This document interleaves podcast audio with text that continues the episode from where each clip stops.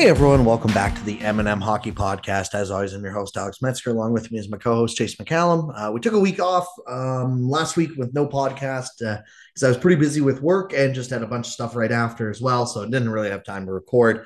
Um, so we will be recording two podcasts this week. One will be coming out this week and one next week uh, because Chase is actually gone next week as well as we finish our summer holidays here. So um, we're going to get to some of the news that happened as of Monday, August 22nd at 9:50 p.m. is when we're recording this right now. Um, so we'll, we'll get to the news that has happened up to that point, but anything that happens after that, we will probably cover in September when we. Honestly, the next show we do might be a season preview. We might have one in between there, but kind of crazy to think that that's already the the time of year we're getting to. Um, but uh, yeah, today we're gonna keep going with our top 20 list after some signings.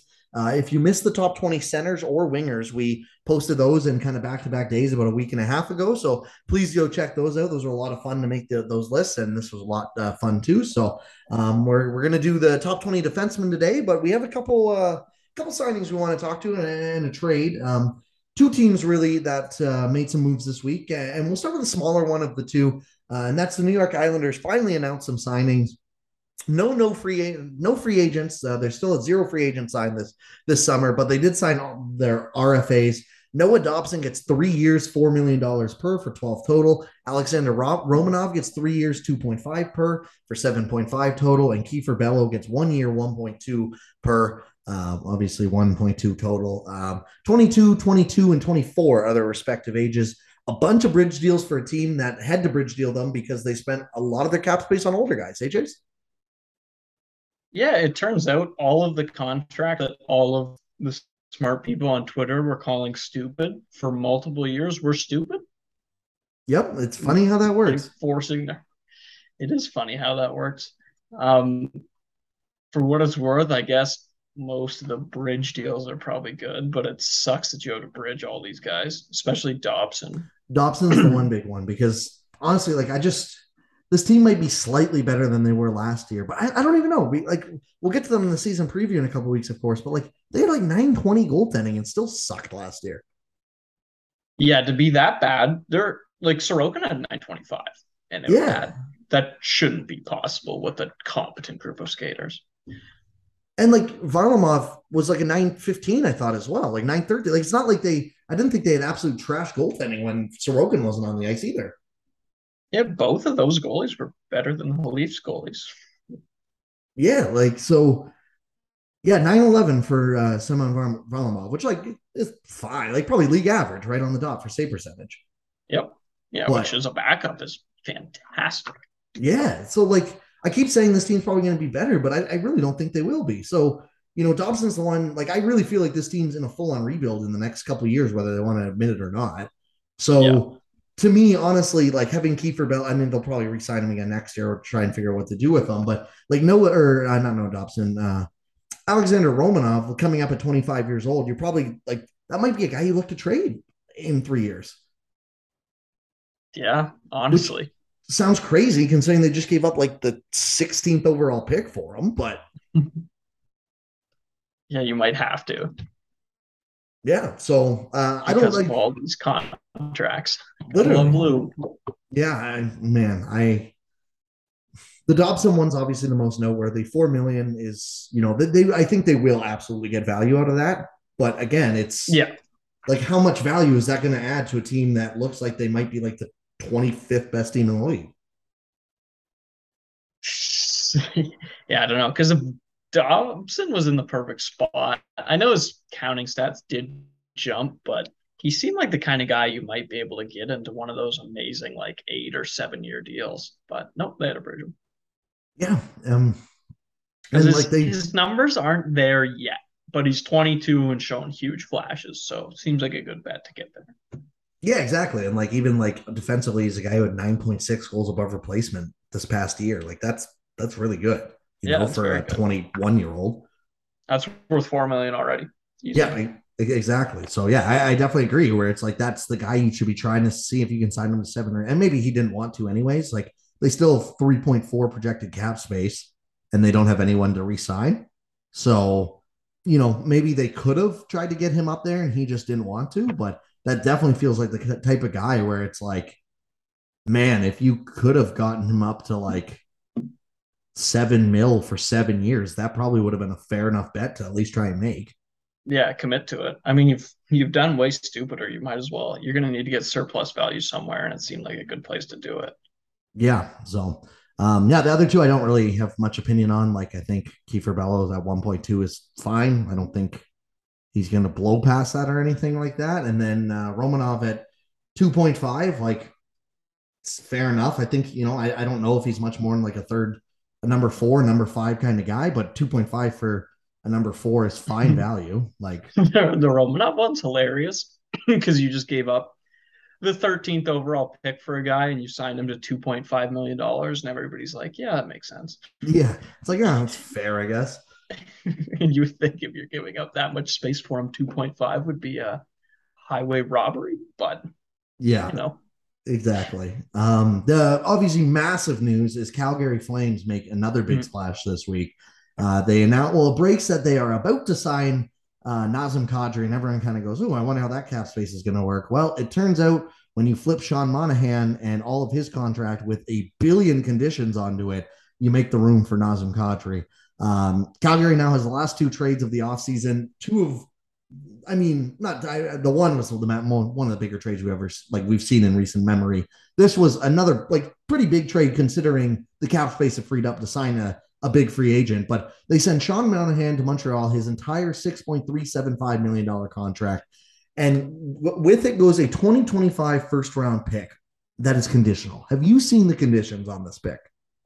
I opened it up on Twitter, said, screw that, scrolled down because I knew the first comment was going to be the, I ain't reading that. Uh, I'm happy for you or sad for you, whatever. Gave that a like and then never thought about it again. Try and keep up to this. Conditions one. If Calgary's 2024 first round pick is between picks 20 and 32, Montreal can take that pick instead. Simple enough, right? If 2024 is a high pick, montreal's the option. Yep. Scenario In the event Calgary receives Florida's 2025 first round pick, if both, and, and so that's from the um, Huberdeau trade, obviously, which the conditions on that is if 2025 first round pick that Florida sends to Calgary is a lottery pick, uh, Calgary gets Florida's 2026 round pick instead. Um, so Jesus. Yep, exactly. So there's already condition on the condition. Um, so if they if Calgary does get Florida's 2025 first round pick, if both Calgary and Florida's pick are not in the top 10, Montreal will receive the better of the Calgary and Florida 2025 first. So if they're say 11, if Calgary's pick is 15th and Florida's is 19th, Montreal will get the Calgary 15th overall pick. Makes sense, right? If Calgary's pick is the top 10 and Florida's pick is not top 10, Montreal receives Florida's pick. In the event Calgary does not receive Florida's first round pick, sub scenario, Calgary's pick is not top 10. Montreal will receive Calgary's pick. And two, if Florida's pick is not top 10, is a better pick than Calgary's and was transferred to the team due to prior conditions, Montreal will also receive Calgary's 2025 fourth round pick. So if Florida's pick is not top 10, and but Calgary decides to trade that pick and it ends up becoming better than Calgary's pick, Calgary also owes a fourth round pick on top. Sub scenario two Calgary's pick is top 10.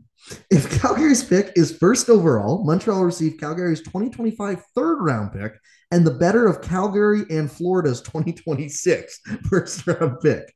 If Calgary's pick is second to 10, Montreal receives Calgary's first round pick. So basically, they can get Calgary's 2024 first, 2025 first, or 2026 first, or Florida's 2025 first or 2026 mm-hmm. first. Only one of them. They're not getting multiple of those picks, but there are a few cases where if they get one of them, they may also get a third or a fourth round pick on top. This has got to be the most conditions I've seen on a trade since we started doing this. That's for sure. It's funny because like players like Mark Stone and Erik Karlsson have been traded and the conditions aren't that complex. And yet the Sean Monahan contract brings out the most uh the contract dump brings out the most conditions I have ever seen on a trade ever. Yeah. And, and it's just because there's so many tied in conditions already. Because you remember too, the Florida pick wasn't sure, like because they've had they've traded away 4 mm-hmm. picks in a row. So um yeah, it's just absolutely insane. Uh so Monahan goes to the the Habs. Obviously, I, I like this from Montreal's perspective. Uh, me and you were yeah, kind of talking, and their their offseason has been a little confusing, but when you get a first round pick for simply eating six million dollars for one season, for a guy who, let's be honest, isn't that bad. He's overpaid, but he's probably still a third line forward. If you can get those goal totals up on your power play and you retain half, I bet you you could still get a pick for him at the deadline. Absolutely. And it's probably like a not bad pick either. Mm-hmm. The joys so, of being a sixth overall pick who used to be good. Uh, yeah. Even if it's all fake production, you'll still probably get something for him. Exactly. So I love this from uh, Montreal's perspective. They get another first from Calgary. It, it's rich, but they kind of felt like they had to do it, and they turn around and, and, and sign Kadri to a seven by seven. And you know, at this point, after you signed Huberdeau and Weegar, they're so committed to this core. I honestly, fine, sure, go for it. Like you, you got a cup window right now, and maybe next year as well when Lucic's contract's off the book. But you know, in three, four, five, four or five years for sure, this cap sheet's going to start looking ugly. You may as well, I guess, just go all in for the mm-hmm. next three years. And Kadri is the biggest name available.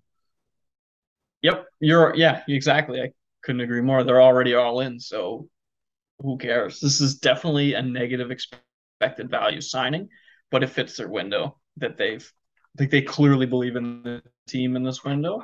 There's a lot of moving parts into that, which is a little sketchy. Ideally, you'd have some continuity going into your window, but hey, they should still be the best team in the Pacific Division. Yeah, and them in Vegas. Yeah, Just Edmonton's depends. actually favored to win it on DraftKings, I'm pretty sure, which is wild to me because I think I would take either Calgary or Vegas. I do remember when the signing happened, there was a bunch of people that were like, hey, Calgary's like plus 900 to win the division. Like, or no, plus 900 maybe to win the conference.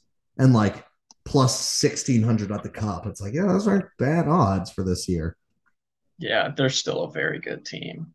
I've got to say, I'm, I'm not sure this is the smartest thing long term, but I absolutely respect the hell out of just going, like going one way or the other. This is so much yeah. better to me than they could have just like re-signed Huberdeau, traded Weegar, and not signed Kadri and just been the 18th best team for the next four years. I would much rather they're at least still top seven, top eight for two or three years, and then maybe they're bottom eight for a couple of years then you know halfway in, halfway out for the next decade A hundred percent commit, especially because their farm system isn't good. So if you try to go half in and half out, you probably aren't getting support.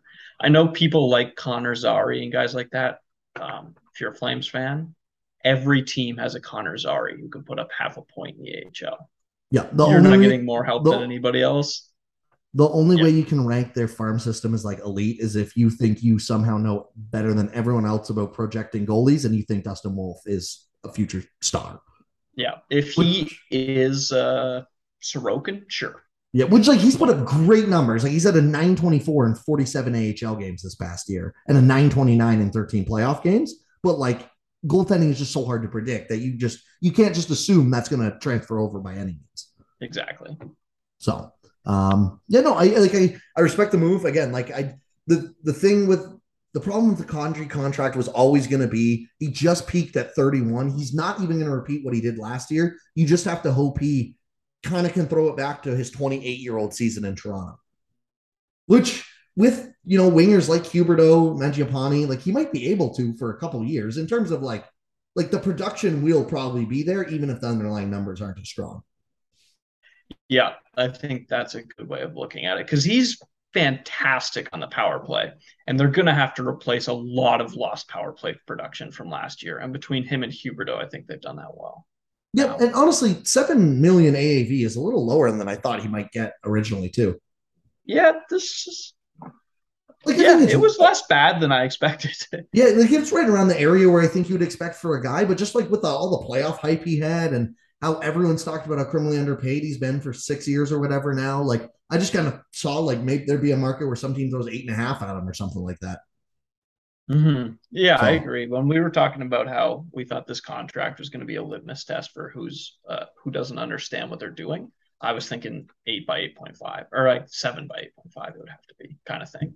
Yeah, I I totally agree. So um yeah, no, a, a good uh good signing, I think, on both sides. Like I, I understand it from both ways. I mean, good for Kadri. He got paid seven by seven. He gets to come back to, to Canada. It, it is funny for uh, Leafs. I mean, not funny for Leafs fans, but funny for everyone else that he nixed the trade originally that would have sent him to Calgary and Brodie back, which obviously would have looked a lot better for uh, him or for Dubas, sorry, for Toronto. Yeah. Um, and but it worked out perfectly for him because he thought he was the reason he nixed it by all me or by all accounts was he thought nixing that trade would keep him in Toronto because he didn't think anyone else would be able to take him. And Cal, obviously Colorado swooped in, and I'd say that worked out pretty well for Colorado and Kadri. Um, but yeah, it's kind of obviously for non for non-Leafs fans, it's a kind of funny thing that he ends up in Calgary anyways, and Brodie ends up in Toronto anyways, which is even funnier. Um, but yeah, funny, just kind of 360 there.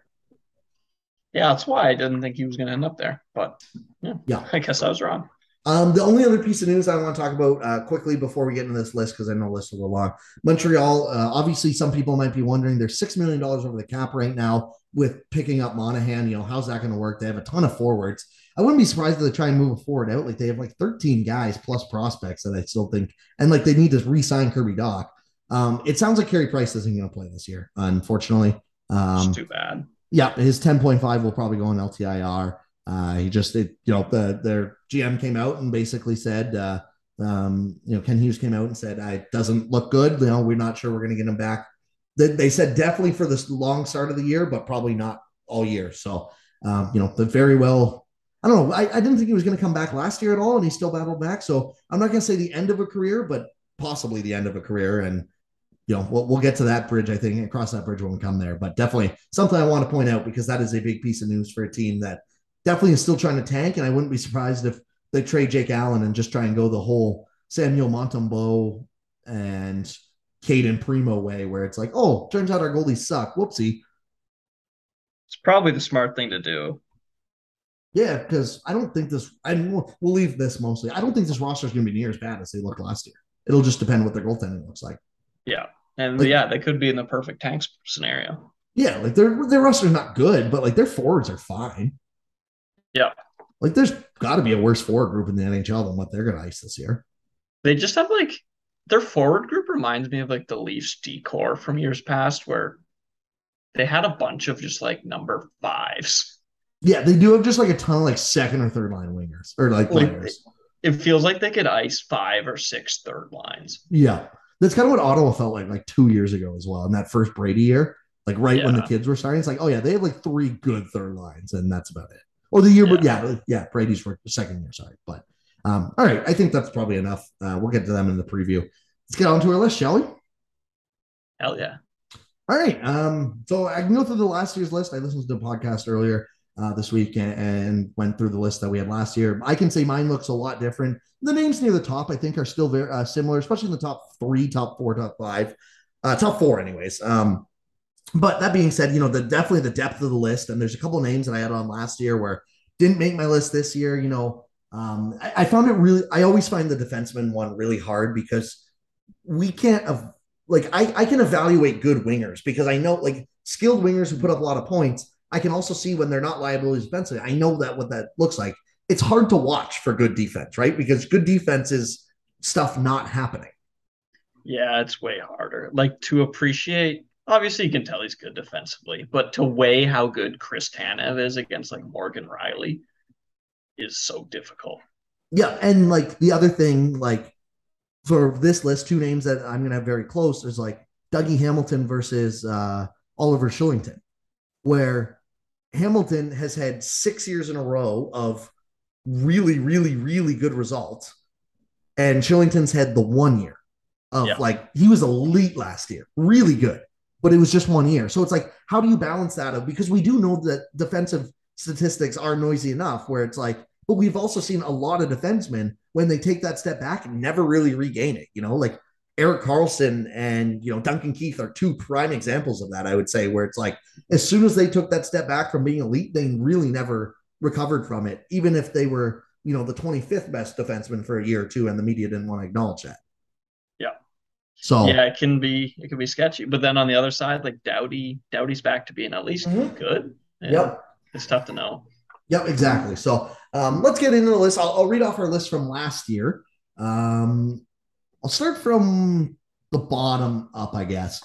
Uh, so I had a bunch of honorable mentions. I had Weegar, Klingberg, Morgan Rielly, Adam Pelech, uh, Miro Heiskanen, Thomas Chabot, Werenski, and Brodin as my honorable mentions. Um, the biggest one in there, I think, is Weegar in terms of I just had no idea what to do with him because he had half a season of like Norris level play and then nothing else from that.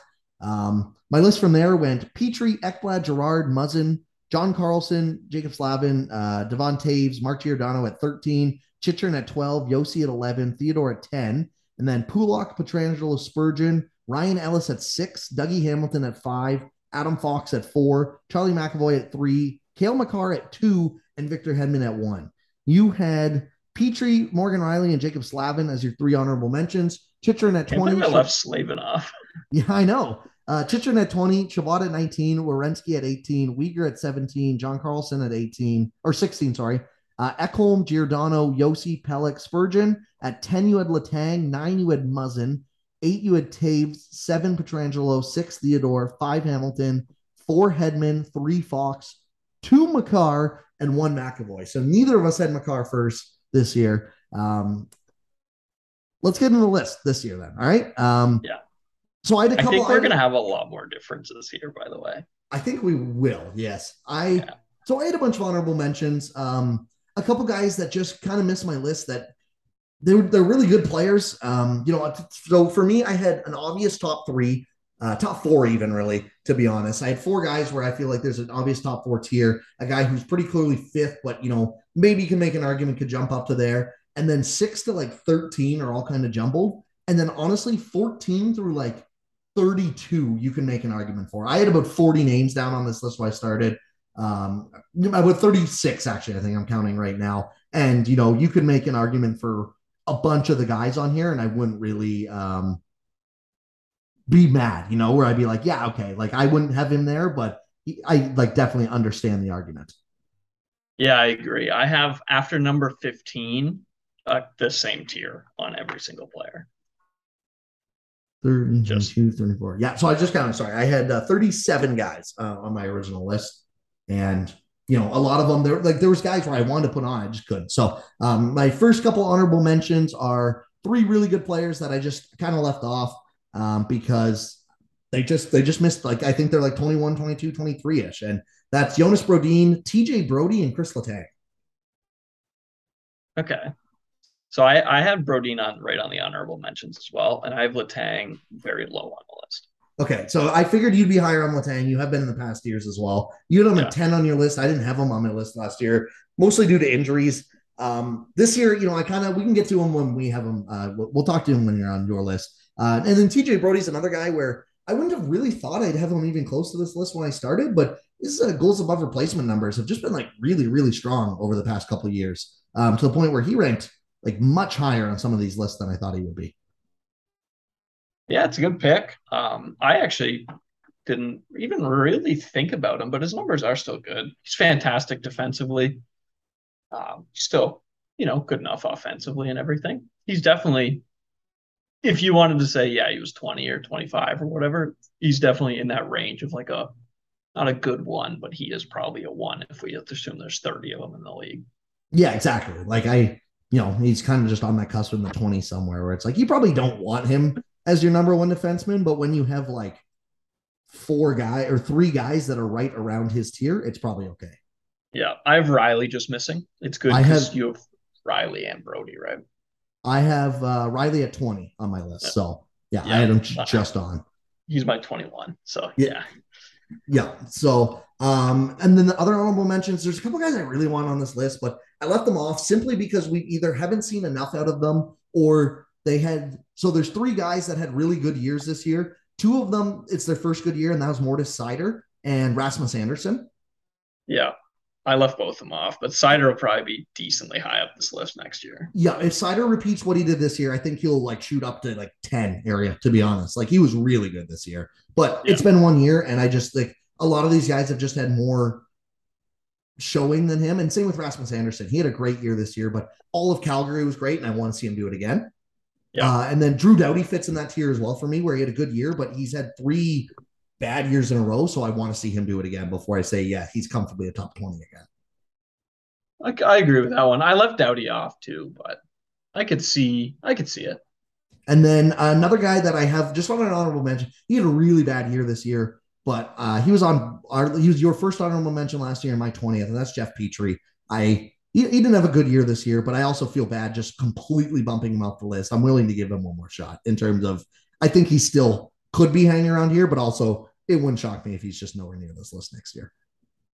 Yeah, that's fair. I didn't really think about him. I if he was younger, I probably would have been more willing to forgive him. But at his age, I was like, eh. Yeah, and that's on the side of um, here. All right. Did you have any more honorable mentions other than Rielly and? I had a couple others that I think you might have on the list. One you might even have high. Uh, I had Chabot. I think he will rise up or has the potential to rise up these lists as the forwards get better. At least in like a fantasy style rankings, I bet you he's going to benefit from that new power play they're going to have. Yeah. Uh, then I have Jakob Chychrun, Noah Hanifin, and then Kylington. And so Hanifin was another guy. I have him closer to like 28 on my list personally. He was, yeah. you know, he was definitely around the kind of final cuts, but yeah, I had him in that 28 to 32 range. But I think that's a, a fair um, place for him. Yep. Yeah, he was one of like five Flames defensemen who had a career year. So I'm not ready yet to just be like slam dunk top 20. Yeah. And then, so you said Andersson is your last guy? Uh, Kylington. Kylington, Sorry. Uh, yeah.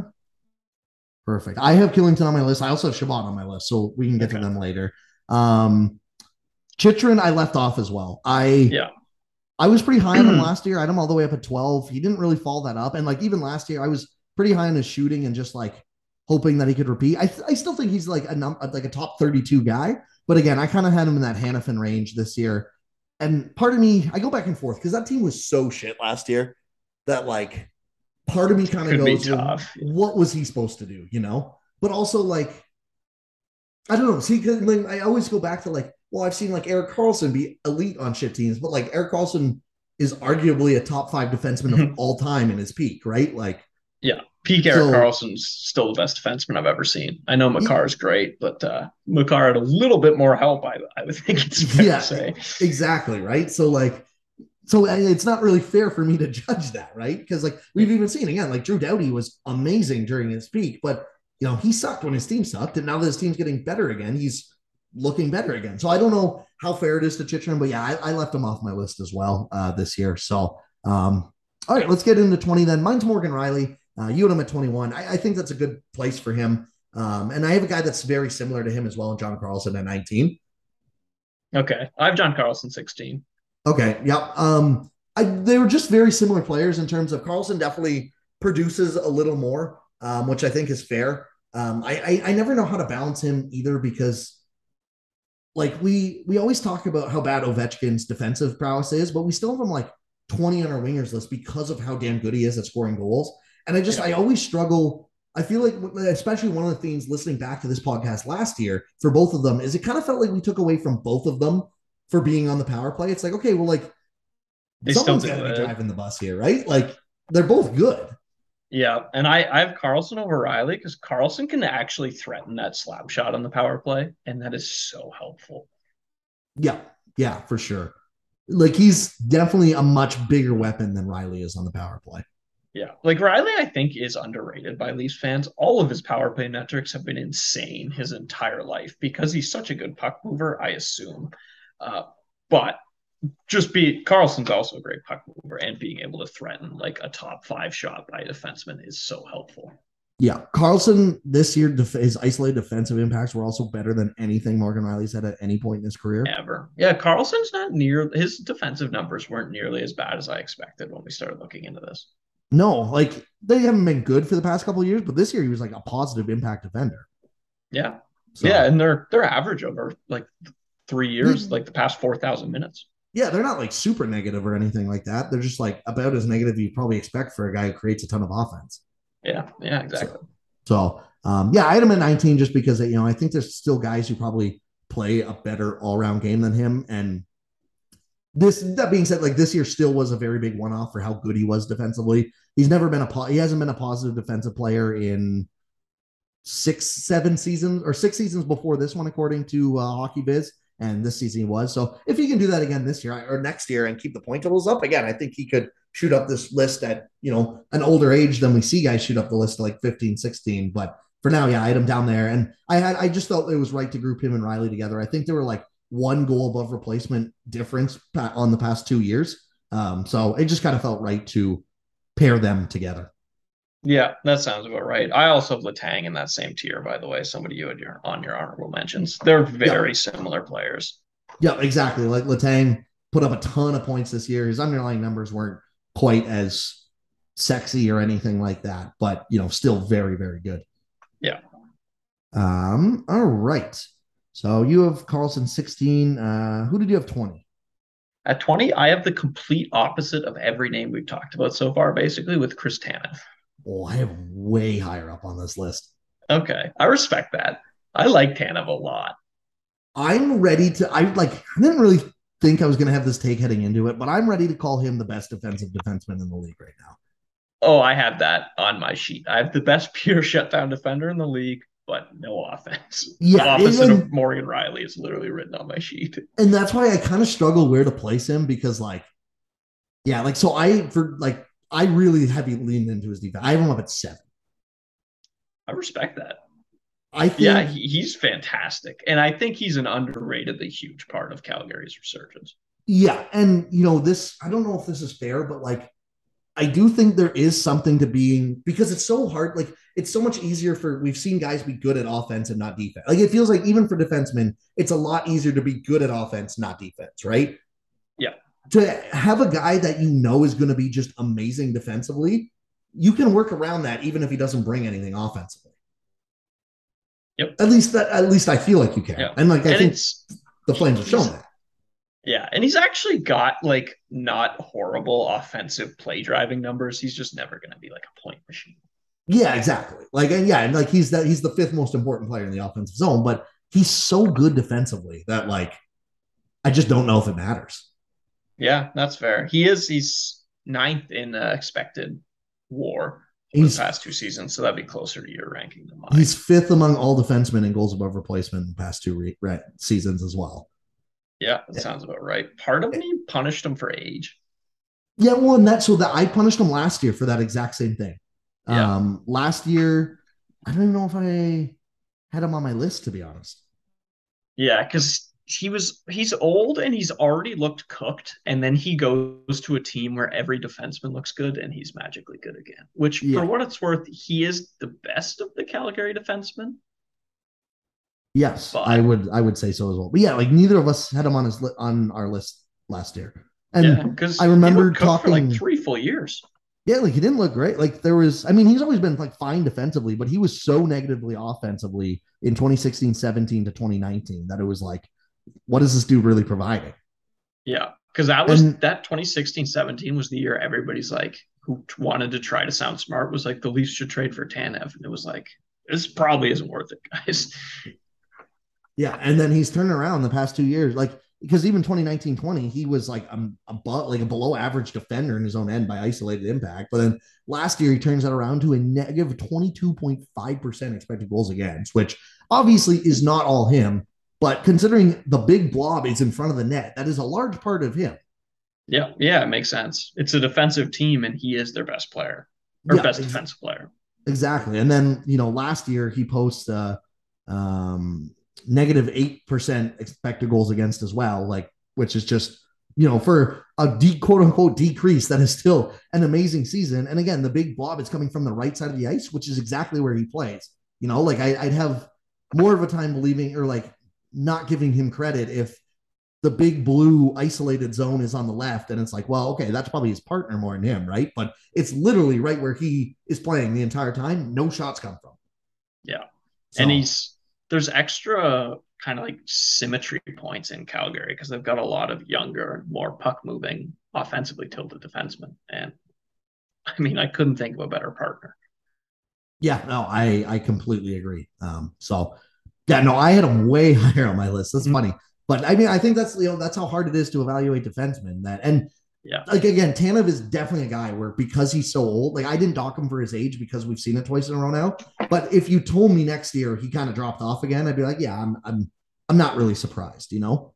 Yeah, that's what I started to look. Honestly, I would just think top nine, even probably 10. And then after that, it gets pretty noisy. So I was just like, uh, I'll just bet on age here. And for what it's worth, I have him behind Werenski at 19. I would like that one back. I would I would much rather have Tanev than Werenski today. Yeah, I don't know if this is a hot take. I left Werenski off my list. He, yeah, he's a weird one for me. I know. I so he was on my 37, and he again he got to like he was probably in that like 30 range, like right at like 26 to 30 is kind of where I I chopped him off in terms of like people I, I got rid of, and like I just don't know how to evaluate because he's another where his team sucks. Yeah. Like he's doing the heavy list lifting for his team and he's doing a fine job. But like he's had a couple years now in a row where it's like he just hasn't been as good, you know? Like he had the one or two years where it's like, oh no, he's carrying the Seth Jones pair and didn't really get the credit for it. And then like this year, like he was still really, really good offensively, but he wasn't great defensively. Um, last year was good offensively, good defensively. So like, I don't know, maybe I punished him too heavily for not being as good defensively this year. He's one that I just find really hard to evaluate he's weird. He and even his offensive numbers aren't as good as I thought, but like he's 17th in expected goals above replacement over the past uh, three years among defenders. Every time I make a model, it tends to really like him, and I actually can't figure out why. But like he just seems to show up really well and stuff, even though his like RAPM chart doesn't look great. So I just I can't. I'll say he's 20 instead of Tanev, but yeah. Yeah. I don't know why he shows up so well when he seems to.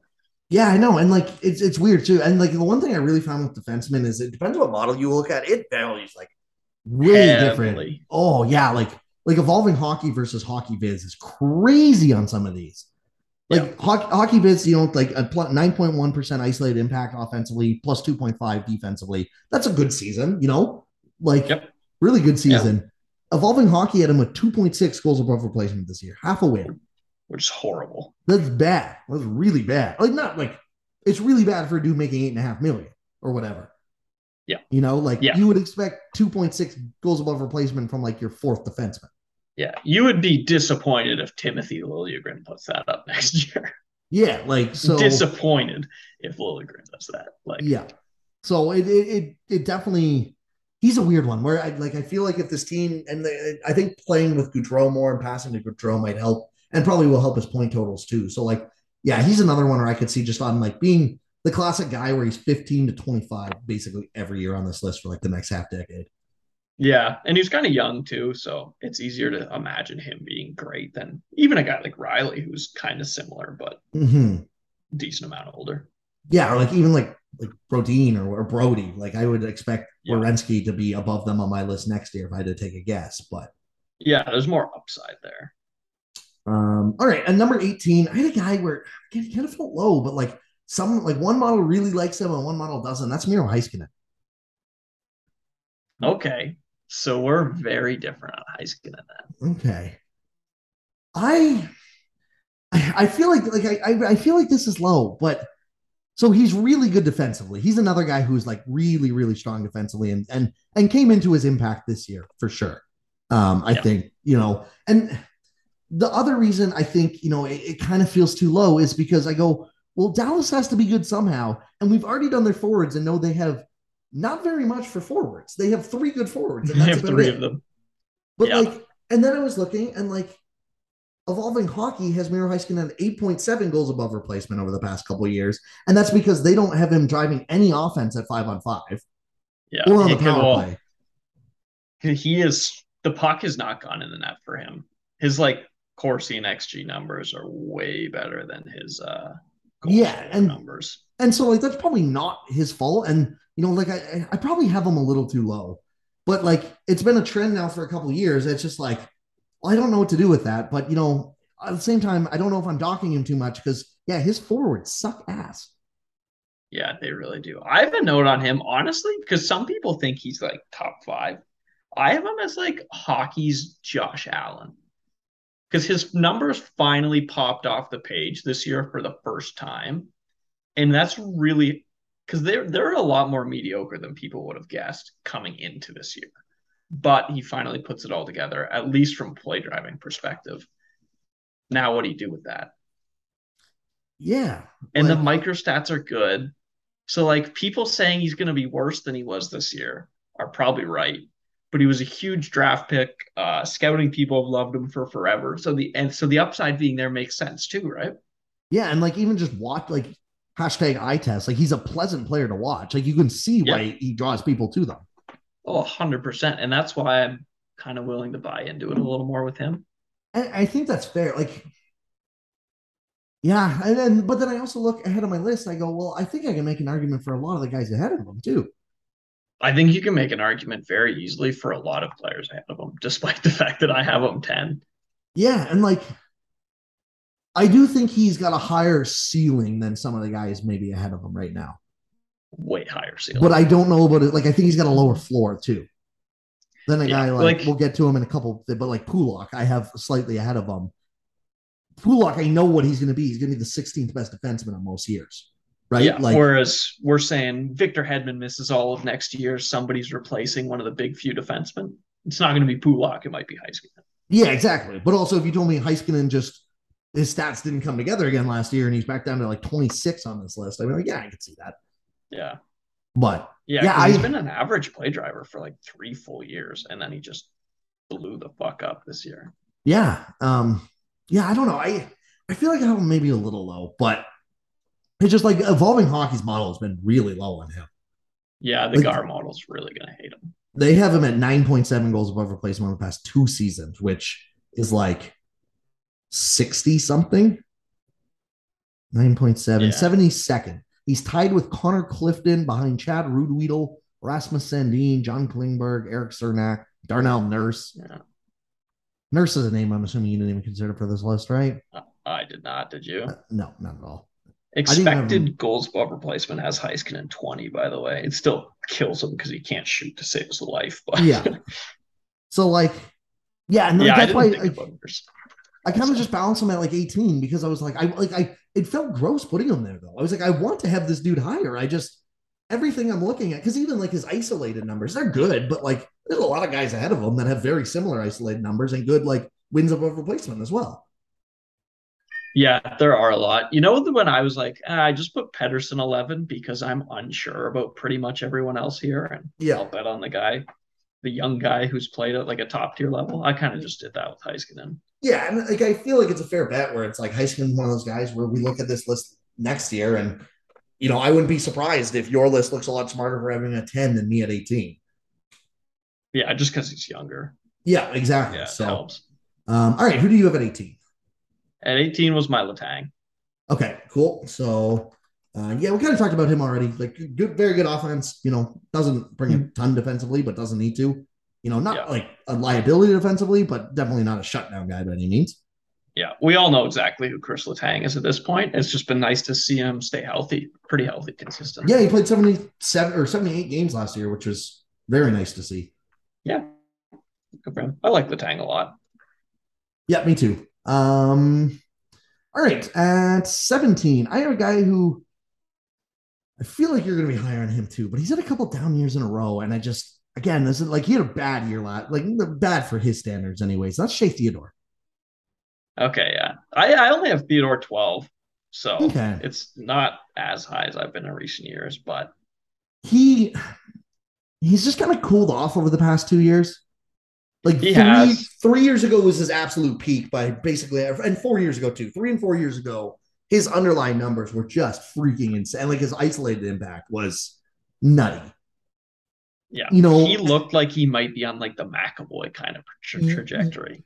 Yep, and you know he's kind of cooled off from that a bit to where you know like last year he was isolated impact at him plus five percent expected goals, plus three point four expected against though, and you know I don't think like his uh goals above replacement numbers weren't like shockingly high that I felt like he was just one of those guys where again it was like I feel like he should be higher than this, but his past two seasons have just been so mad that I don't know how I can justify. Like he's had fourteen point five goals above replacement over the past two years. That's not bad but that ranks 36th among all defensemen. Yeah. And he's So- he's another one too where his XG numbers are miles ahead of his actual goals numbers, which for a defenseman I'm usually willing to completely brush off. But it's been like that for like a five years now. So if you wanted to bring that up as, as a legitimate concern, I'd be like, well, fair enough. Yeah, and like obviously points aren't everything um, when it comes to defensemen at all, but like he wasn't good enough defensively last year that 52 points in 78 games. It's not like that ranks him super high up on the list, right? Like that still puts him at 14th among all defensemen scoring. He like he just I don't know. He wasn't good enough defensively that only being 14th I could push him up the list in my opinion right now. Yeah, that's fair. I wrote it off a little more because it seemed like everyone had a down year in Vegas, and Yeah, maybe they just all did. But Yep. I mean, like the team was so injured throughout the whole year. Like Shea Theodore would have been passing to like third and fourth liners on the top power play unit at some points. Yeah, exactly. So I'm I'm willing to give him a little bit of a pass, but I could see him being either off the list or like eighth next year. He's pretty Yeah, exactly. variance. Yeah, and like this was another guy where like if you want to argue he is 12, like I had literally anyone from kind of like 13 to 20 or yeah, 13 to like 17, 16 or no, sorry, 18. It was between 13 and 18. Like Theodore was just the second guy I ended up throwing down there basically. And it's like, but if you want to tell me he's like 12 or 13, like I'm not really going to fight you on that because the guys I have there, I don't feel like super confident about it either. Yeah, I actually have a full tier of guys like that together, which we will get to. I have a feeling I will be slightly higher on them than you will. Yeah. So uh who do you have at 17? 17, I have Pulock, who you had kind of mentioned. I had him at 16, so one spot ahead of you. Okay, that makes sense. I like Pulock. Uh, one of Bit the of down year this year. Islanders. Yeah, which you- again, common on Long Island. Do you have another Islander defenseman on this list? I do. Okay, me too. And we switched on him, I think, last year. Like I had Pulock at nine last year. I was pretty high on him. Now, granted, you you had the guy that's higher on our list. You had him at 12, but you had Pulock off your list. I think you said you forgot about him though, I think when we're going through. So That would make sense. Yeah, I'd Yeah. Pelech 12. Yeah.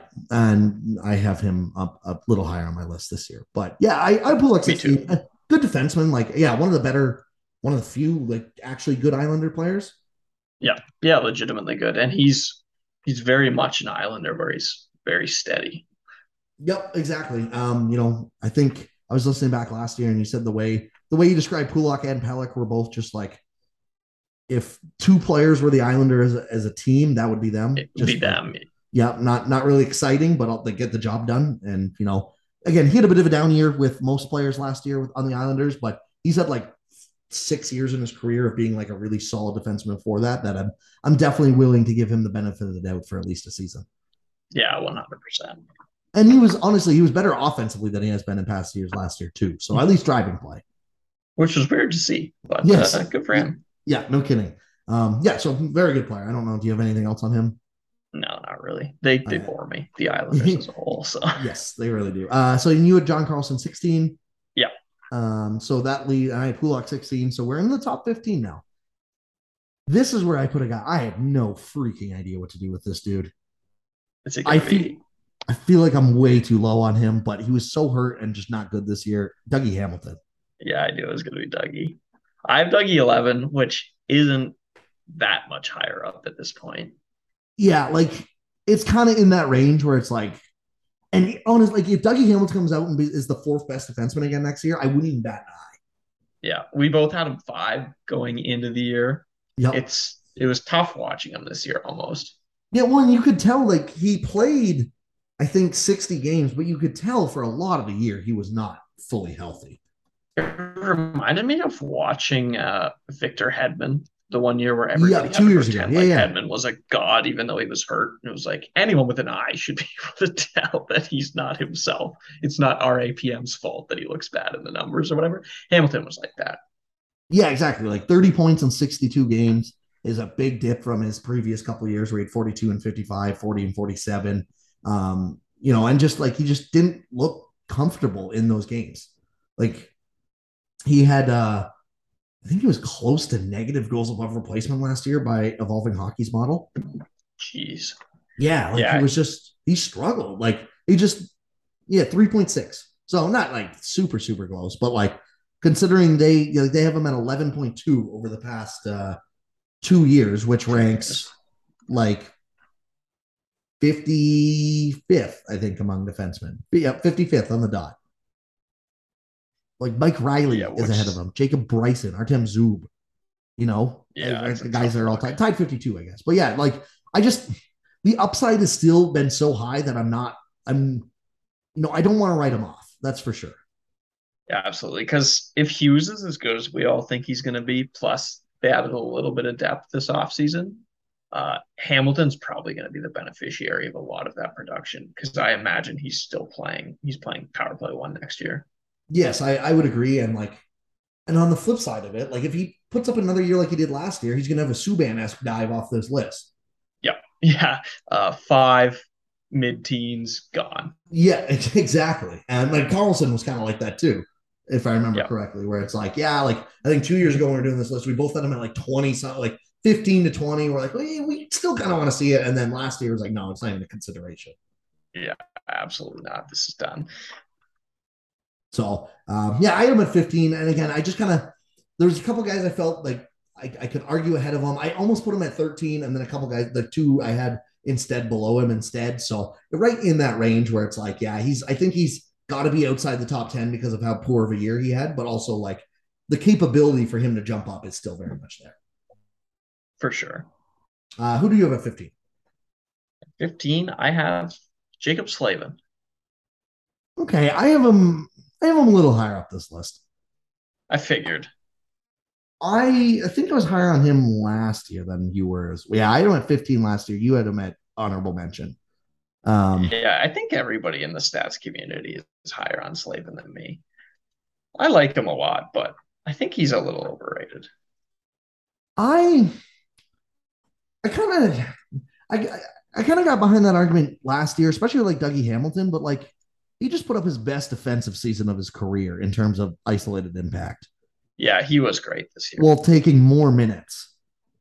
And like to me, it was just not enough guys had a good year, like better years than that, where like that's he jumped up to eight for me. Like he was just below Tanev in terms of I don't think he's quite as good defensively as Tanev, but also he's better offensively than Tanev too. Oh, he's way better offensively. What uh, what scares me though is like if there's one statistic that's going to jump, that's going to be pretty noisy. It's going to be your defense. Yeah, for sure. And I like um, don't expect him to have real. But like he's he, good offensively, but he's not like a true offensive upside defenseman, right? Yeah, for sure. And like I don't know, like his defensive statistics have range. Like he was minus thirteen point three isolated this year. He was zero last year, minus five the year before that, plus eight. So they were definitely noisy. And then goes minus 9.2, minus four, minus 2.1. So like he's been on average just a solid defender for his career. Um, but yeah, like it's definitely. And then the other thing too is like I just I never know how much to punish him because like I think I feel like they're a little better nowadays, but like Carolina's been just notoriously always bad at scoring goals. yeah. Yeah. They've been horrible for most of his time there. I'm sure their numbers over his career are like disgusting. Yeah. And like, I, I, I haven't looked into it this past year if they were better at per 60. It felt like they were, but like, part of me also kind of wonders like, okay, we know this guy is good at controlling play. Like, all his play driving numbers are elite. Or yeah. at least they were this year, right? Like, They're am I gonna yeah. am I gonna dock him for only having 42 points when it's like I just don't know what the rest of his team's going to do. What's him? What's on the team? Yeah. He's also a guy where we've talked about a lot of, we've talked about uncertainty with all of these players. He's the steadiest player we've talked about so far by a significant margin outside of maybe Pulock. Yes. Yeah, I would agree with that. Where it's like, again, he's another guy where I don't, he's never, he's not going to bust into that top five range. Yes. But if you told me him and Hamilton were both bad next year, one of those things would surprise me and one of those things wouldn't. Yeah. Even though I have Hamilton higher. Yeah, exactly. Yeah, it's a he's a he's very much another guy where it's like high floor, lower lower ceiling, relatively speaking. Yeah, yeah, he's still on the list. So obviously the ceiling's fantastic. Yeah, um, yeah. So I had him at eight. I again, like I he had a really good year this year. So it'll be interesting if he repeats that because yeah, I, I, think he's another guy where it's like he'll probably just be like eight to sixteen on our list for a while or a little while, anyways, as long as Carolina's good and he's a part of that. Like because you know, I'm assuming if Carolina's good, he's probably good because if he takes a step back, that defense core is it's it's not great. Yeah, it's not as good as its reputation. Also, the Brent Burns thing irritates me to no end. He had better goals above replacement numbers than I would have thought. He was like in the 50s. I was like, oh, I could have guessed he would have been like 100 by now, but. Yeah, I kind of thought he was cooked, which he still probably is, but I'm sure he'll put up points and whatnot. Yeah, and like if there's one system to kind of be able to hide a defensive liability, it's probably Carolina's. Yeah, that's the one that propped up Tony DeAngelo. Yeah, exactly. So I'm assuming they're kind of just hoping they get like like Burns. I'm just looking at his isolated impact right now. He had 11 plus 11.3 offensively in 2020, 2021. I'm assuming they just hope they get that and they just will cover up his defensive warts by itself. Yeah, they're just willing to put up with it.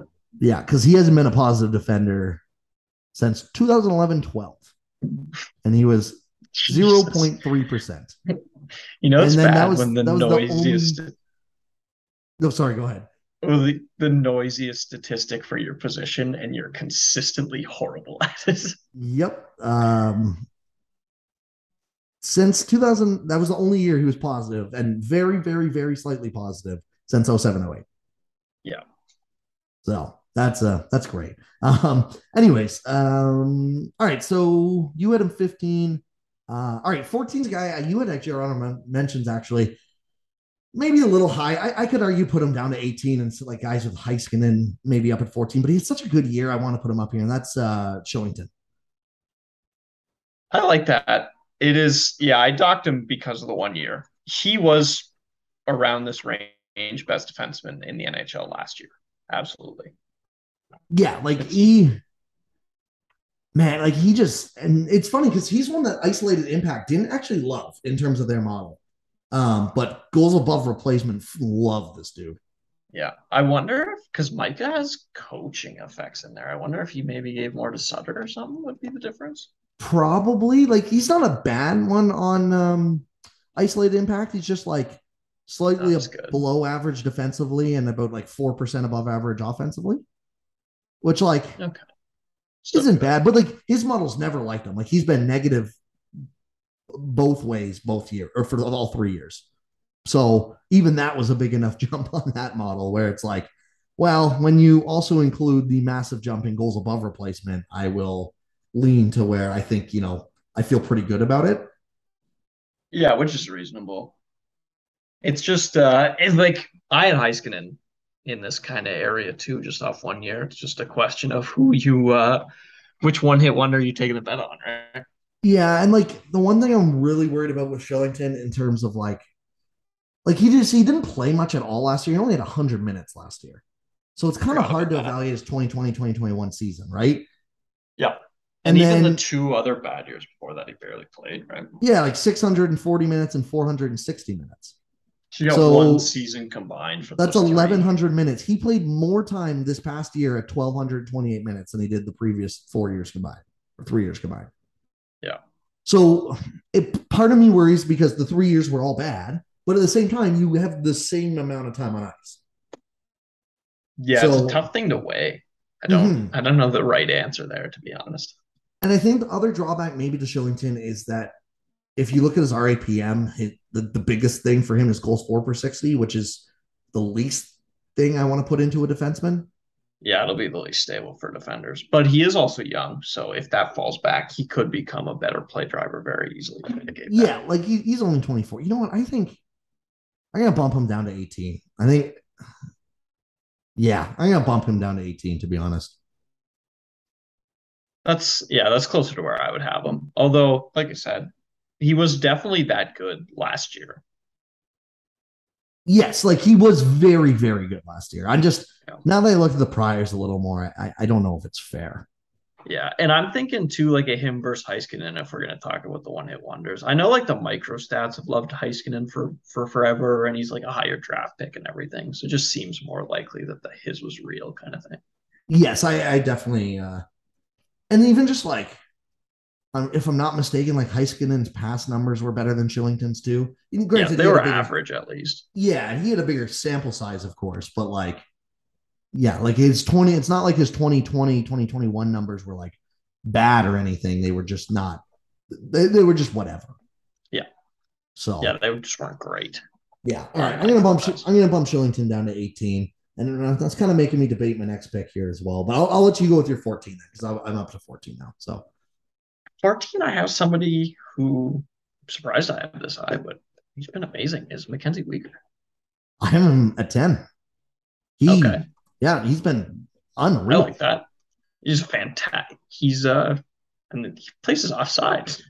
Yeah, exactly. It, it's so strange uh, to see a guy that high that doesn't play his correct side. But um, yeah, we talked about him on the podcast last year. I had him as an honorable mention because I said I don't really know, and you would have at 17, and you know the consensus was kind of like we don't really know what to do with this guy. He said half a season of just absolutely elite play, and we just like prior to that was just kind of like a number three, number four defenseman. Well, he followed this up again with a very elite season. Yeah, he was absolutely. This was his best year. Yeah, he's he's been ninth in goals above replacement among defensemen of the past two years. Yeah, that sounds about right. I mean, yeah, so, like, absolutely. Yeah, like I, I just like he's. It's one of those things where it's like, well, I asked him to repeat it, and he did, so I I, I can't really argue with it. And like yeah, he drove play really well too. He's an amazing play driver. It's going to be really interesting and I'm kind of annoyed of all places he went to Calgary. Because the thing is, he exploded in the system where everybody explodes, mm-hmm. all the defensemen. But he's going to Calgary where five five Calgary Flames defensemen just had career years too. So it's not like that's a great change of environments to see like what he's like in a neutral environment. Literally, like I had Tanev, Kylington, Andersson, all as guys I wanted to like consider on this list or have on this list, you know, like exactly. So he's going to an absolute factory farm of defensemen, and like yeah, like Han- like Hanifin, Andersson, Tanev, now Weegar and Kylington, like that's five, arguably top thirty-two defensemen. Yeah, and you know, like Tanev is going to be taking the tough matchups. So he's either going to have the best shutdown defender in the league to his right playing tough matchups, or he's going to be playing sheltered minutes. So it's not going to get any easier to evaluate him. No, exactly. So, um, yeah, I him a 10 just because it was like, yeah, like it's just one of those things where it's like he's had two really good seasons in a row. I'm I'm not gonna argue. I'm just gonna I'm just gonna throw him there where it's like he's been so good. I, I just can't argue it. And it, like that 10 to 14 range, I think is absolutely right for him. For uh for context, because uh, I have we talked about Dougie and Theodore ahead of him. I've spent all of this summer listening to football podcasts, and everything they've talked about in football is like nobody really cares about the media an outcome. They're all just like chasing upside in their QBs or whatever. I feel like that's creeped into my hockey thoughts. I've never really noticed that until now. Because like Weegar's median outcome is definitely better than Dougie Hamilton's or whatever. But again, Dougie Hamilton's way more likely to be number five next year, I think. Yep, I, I definitely think that's fair. And like it's just so attractive too, because you you look way stupider when you don't have a guy who just explodes. It's like, well, yeah, everyone saw him exploding, of course. Yeah. Yeah, you don't want to miss out on on a Gaudreau season or whatever. Yeah, exactly. Whereas like you look smart enough, but everyone kind of listened to you brag for like three seconds when you're like, oh yeah, I was high on Shea Theodore for four years, and now he's actually good. So you all. yeah. But yeah, it's uh yeah, I, I, definitely think that's fair. Um, all right, I'm gonna go to my next player. I, this is another guy I really struggled to rank, and, and you had him on you're usually higher on him, surprisingly. Um, you had him on your honorable mentions this year. It's Thomas Chabot. Yeah, I he's he also confuses me given the context. So I didn't. Part of this is definitely biased because I'm a Sens fan. I got to watch him basically all 59 games he played. So that's the biggest thing. He only played 59 games this year. He was hurt. He had two different pretty major injuries, and that hampered like 12 to 15 games at least of when he also played. Like, I don't think he was healthy for more than half a season this year. And so I, oh, I, I fully didn't know that. So exactly. So like I have that context because I watched the Senators for I'm sure there's a guy on this list that is very similar to Chabot. But I don't know that because I don't watch them for that many games in a year, right? Yeah, yeah, I can so, tell you the ins and outs of TJ Brodie, but I I can't tell you goddamn thing about Chabot's context. Yeah, exactly. So like, I didn't dock him quite as heavily for the points because he still had 38 points in 59 games, and honestly, I can tell you for like 10 plus of those games, he really didn't look like himself. Um, the other thing is, despite all that, and you know, the time he's missed, he still ranks 22nd among all defensemen in goals above replacement over the past two years, despite playing like 30 less games than some of the guys above him. Plus, um, in goals above replacement, there is a team multiplier for how many standings points your team earned. Yeah, exactly. not like, going to help Chabot. Yeah, exactly. And like he's one of the guys, as you said, when you list him as an honorable mention, his numbers I think will explode. Like I think he should be not a sleeper, but like one of those guys you take higher up than people think he maybe should go in fantasy picks this year. Because fantasy hockey is the perfect place to be so high on this guy. Yeah, because he is going to be loaded up with power play one minutes on a power play that now goes from like God bless Tim Stützle and Brady Tkachuk and Drake Batherson and Josh Norris. Those are all good players. You're taking two of those guys out. Uh, Claude Giroux, one of the best passers in the league, and Alex DeBrincat, one of the best shooters in the league. It's such a it's such a glow up, and she's going to get so many assists on that power play. Yeah, exactly. Because he's the quarterback. Everything goes through him. So, um, you know, I think his points are going to explode. And the other thing that you know I, I was encouraged by this year, and I still think if he wants to get up in that top 10 range, because truthfully, every time I watch Chabot, he has the talent to be one of those top five guys, in my opinion, in the league. He's just never put it all together. And part of that's the defensive game. He's never been good enough at it. He took a stride that year, this way too, this year. Like he was, he wasn't good defensively, but he became just kind of average. And that is an improvement over the past four years because he has been a very negative defender at some points in his career. He has yeah with if he can be an average defender again i will definitely have him on this list because his offense has been consistent. Yeah exactly. So this is definitely one and it's you know it's funny because we were saying like generally speaking you i i try to take any bias out and like like i i almost i usually dock senators players because i'm not trying to be biased towards them. Yeah um but yeah with Chabot this one i was just like again, like if someone want to argue that he was 18th or like 17th with Kylington, I think he had one more goal above replacement than Kylington over the past two years, which is why I put him one place higher than him originally on my list. Like if you want to argue that that's where he should be, I'm, I'm not like I'm not disagreeing with you. I think he's right in that like 11 to 22 ish range where he's absolutely a number one defenseman. It's just, you know, he's got one or two years probably left to prove that he can put it all together and maybe crack that top 10. Yeah, he's in the glut of guys who, like, by definition, are number one defensemen. But when people talk about number one defensemen, they pretend that there's only like seven of them in the entire NHL, and he's just not in that tier. Yeah, exactly, exactly. Um, yeah, and like I don't think he's not like like he's got to he's got to take a big stride or become just like elite elite offensively to get into that tier. I think for sure, which he so, very might very well might do. Yeah, it's not like the fact that he's even a player that has the range to be a top five defenseman for any given year in a season is encouraging. Yeah, all my projection models have loved him because he had so much offensive upside at such a young age. And he's young enough still. He could absolutely put that all together. Yeah. So uh, who did you have at 13? At 13, I had a guy who I'm going to wonder if you had him off fully. Uh, Pietrangelo. I did leave him off fully. Okay. That's interesting. He's tough to rank as well. He had a tough year this year, and I, I maybe factored age in a little harshly on him, which is fair because yeah, he's old and he took a step back, and there was a lot of good. A lot of times when a guy takes a step back, I'm willing to, who's been amazing. I'm willing to just say, yeah, it was probably noise. And I think you're going to be right more often than not when you say, yeah, it's just noise, especially when the whole team struggles like Pietrangelo. But there was a lot of actually good articles around him saying when defensemen like that lose their foot speed, a lot of the times their defensive impacts are fully gone and they never come back. Yeah. And if that happened to him, he's screwed. Yes. And he's played a lot of hard minutes too. Like it's not a guy where it's like, like he he's taking a physical toll where it's like if you tell me he's banged up every year, I would believe you. Exactly, because he's yeah, he's been through the ringer, but he's also won a Norris Trophy very recently. Yeah, like three years ago. Yeah, and maybe I'm banking because that was such a high peak. The other thing too is like he took a step back last year already. So last year, yeah, three years ago, we had him in that undisputed like top three, top five range. I think, you know, I, I didn't listen to the podcast, but I'm fairly certain we both had him around three. because Which would you know sense. Yeah. yeah, because it was like- at the time.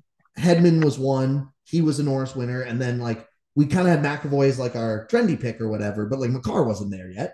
Fox No. wasn't there yet. Hamilton we had up there as well. So it probably would have been like him, Hedman, and Hamilton as the top three, and then maybe like a McAvoy and a real trendy pick uh, up there too. But last year you had him seven, I had him eight, and we both kind of said we're like he didn't have the greatest year this year, but like he's coming from such a high that it's okay, you know.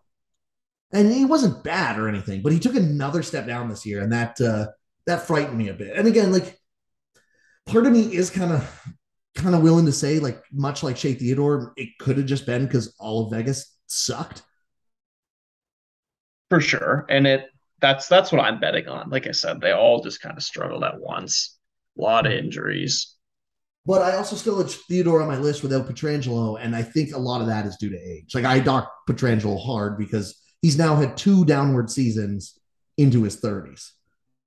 For sure. And like I said, there was like actual tactical analysis of why Mhm. he might be cooked. Hockey rarely is does a good reason ever presented for any of this stuff, but there's actually a good one out there probably for Pietrangelo. Yeah, exactly. So yeah, I am on my big list of like I think he's still in that top 35 range where he's like if he's you know maybe not a 1D, he's real close to it, but yeah, I just like if you told me he is fully healthy again next year and he's fine, it wouldn't shock me, but you know, just given the age he's at, you know, I'm getting to the point where it's like, oh yeah, I'm definitely definitely a little worried about this. Like he had a negative goals above replacement this year. which is tough. And a lot of that's because the puck just didn't go in. His- For sure. he's Like his, his even strength offense offense. was neutral, which I don't think it's been in years. Yeah. And that's like, cause he was still a good XG guy. It's just Yeah. that no But one on Vegas again- scored this year. More to that article, he was a minus 4.5 even strength defense guy. He was bad defensively. And he was bad defensively last year, too. Yeah. So yeah, that's why I, I left him off my list. I just two down years in a row, and maybe I punched him a little too hard, but like I just I'm a little worried about him. That's for sure. He's another guy where I kind of wonder if he's either going to be in Norris contention or we don't even think about him ever again for the rest of his career after, on these lists. Yeah, like I kind of have a hard time seeing him just being 15 again next year, eh? Yeah, I doubt he's slaving. I bet you he's either Norris level him or, yeah, it's Subban. He's done. Yeah. Um, all right, so we have you up to the top 10 already. Your 10 is Heiskanen, then you go Hamilton, Theodore, Pietrangelo, Weegar, Slavin, Carlson, Pulock, Letang, Tanev, Werenski at 20.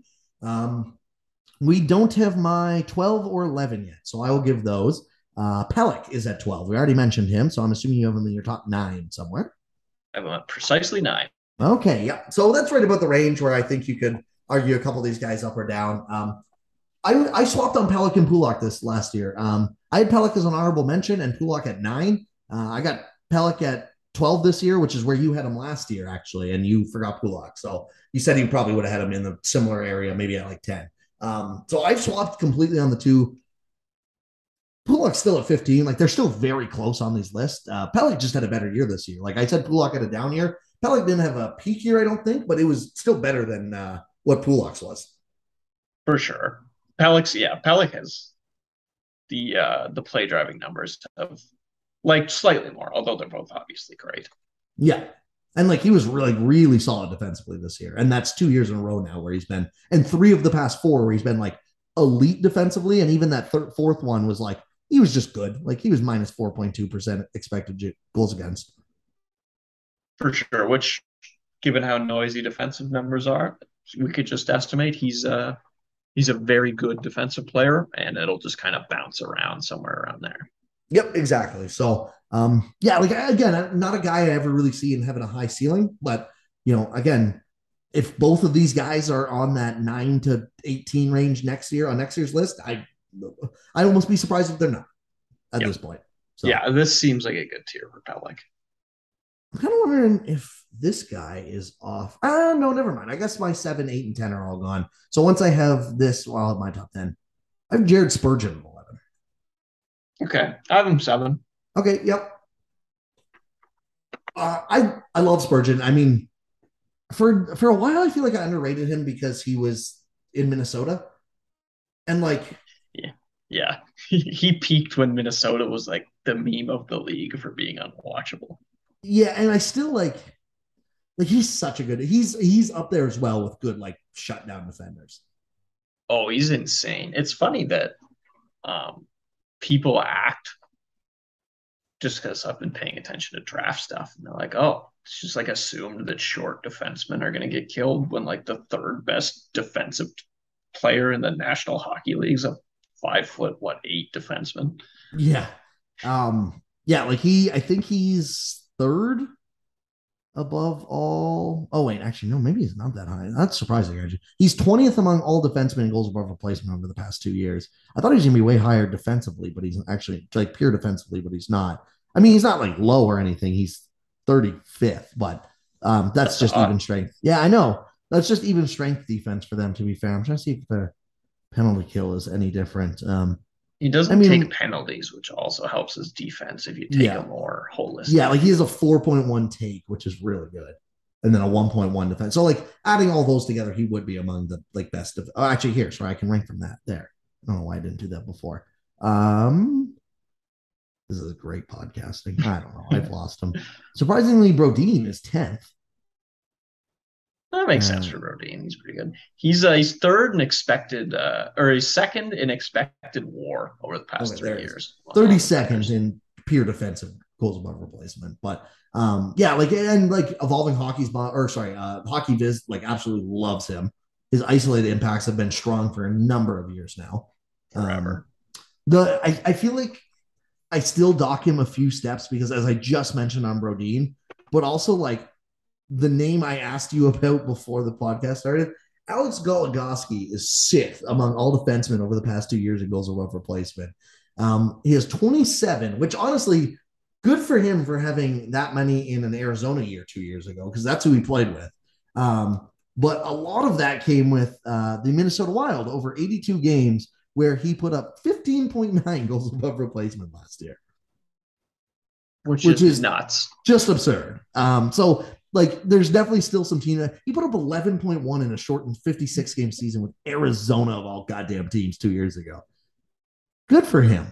He either there's something we're miss either we're missing something big about his play, Goligoski, or he is on the shooting bender of a lifetime and it happened two seasons in a row. Well, he's only had three goals and two goals over the past two years. 19 on ice shooting. Assists? Yeah, okay, yeah, maybe. Because anything goals based, he flies off the page. But his underlying numbers are just kind of like good, but not crazy. Yeah, like not top 20 ranked. Yeah, the, the underlying numbers reflect probably what our snap reactions well, of him were. Yeah, I, I think he was on an on ice shooting because even like his isolated impact last two years ago was negative eight. And his goals above replacement offensively two years ago was 7.8. So there's a huge disconnect there. Yeah, that is a pretty big gap. But anyway, so that's kind of why I, I, bumped Spurgeon probably down a few spots as well. As like there still clearly is some team effect, but he's also very clearly the best defender on that team.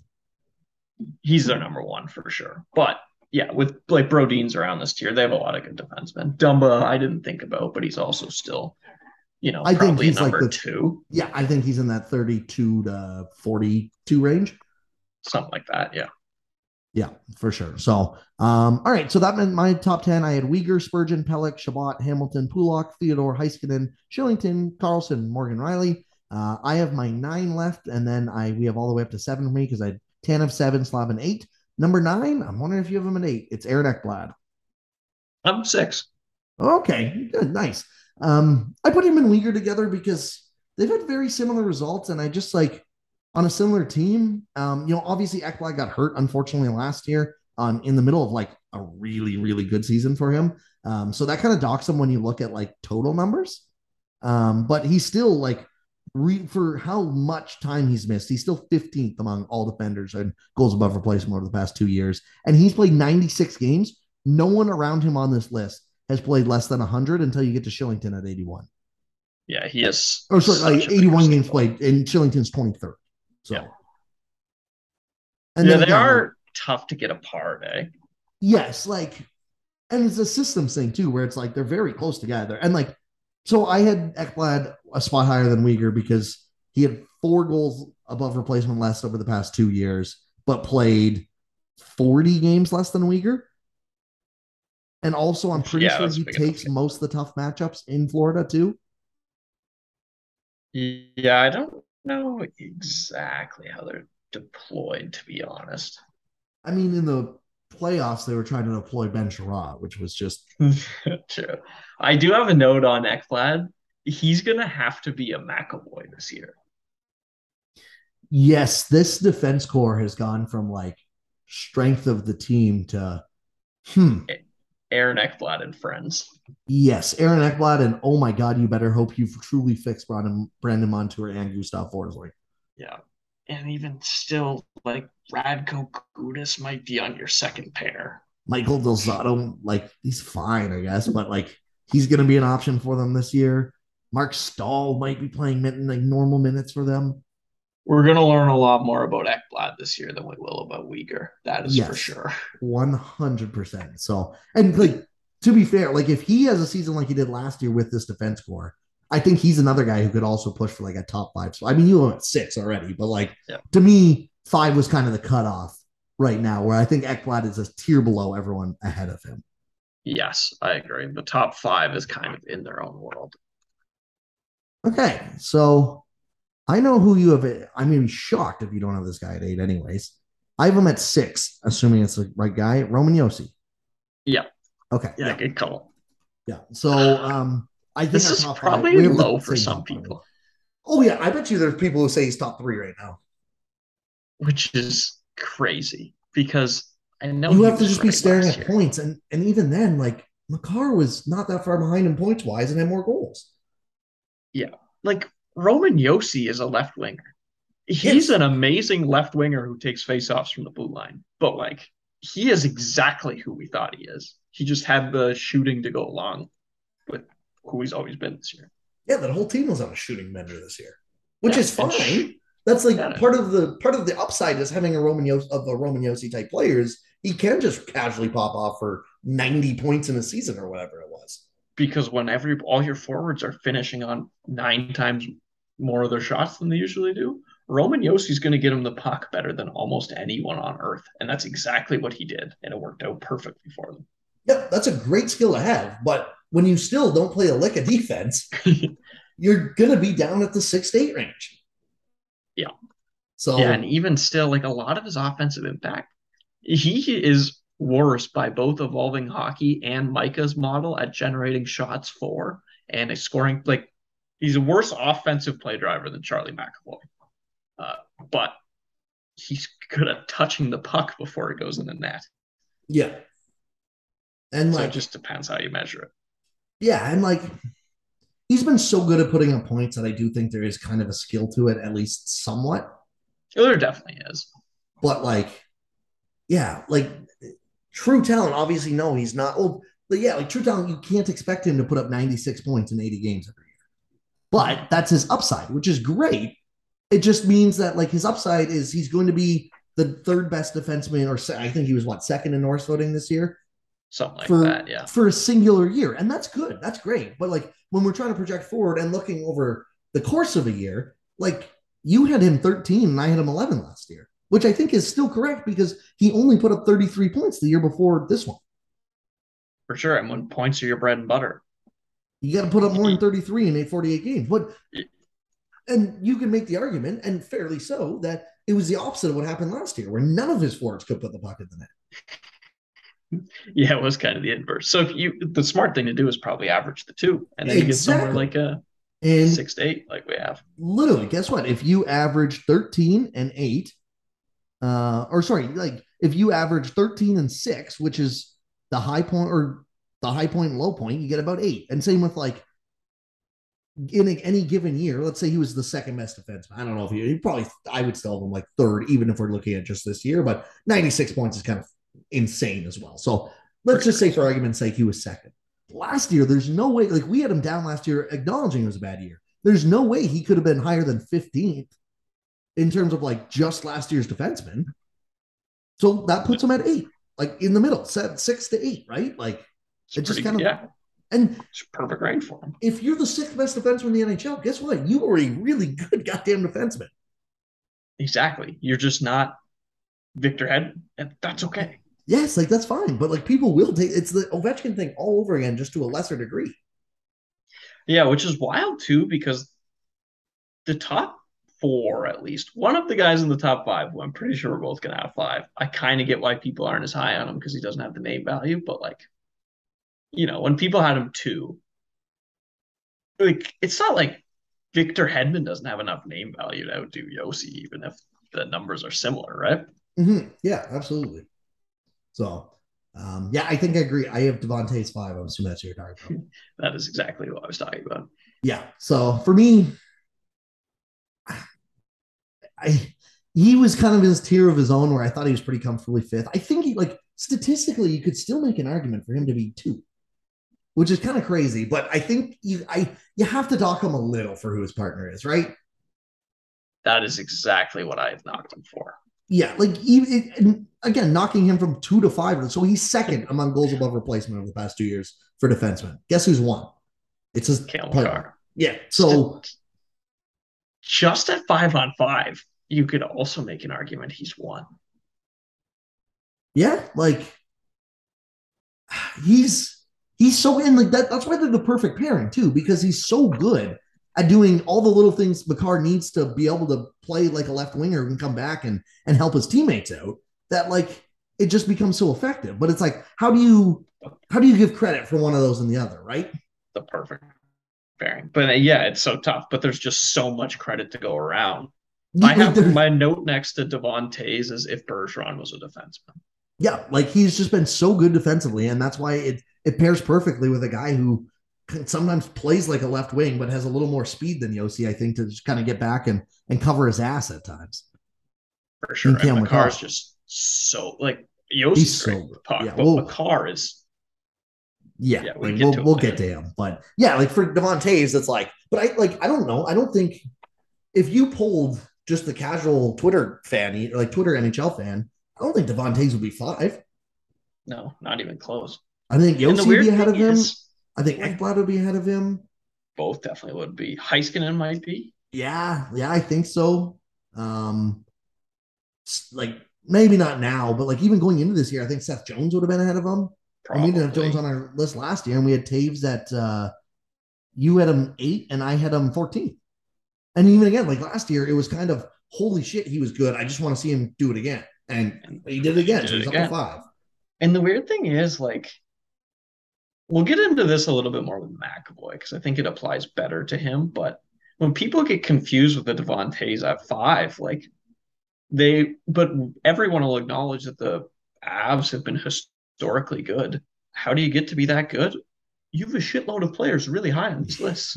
yeah, exactly. Like it shouldn't surprise anyone that they have two defensemen in the top five. They had a centerman in the top three. They had a winger in the top five and a winger about 15th, I want to say. Let me go back and look at that list real quick.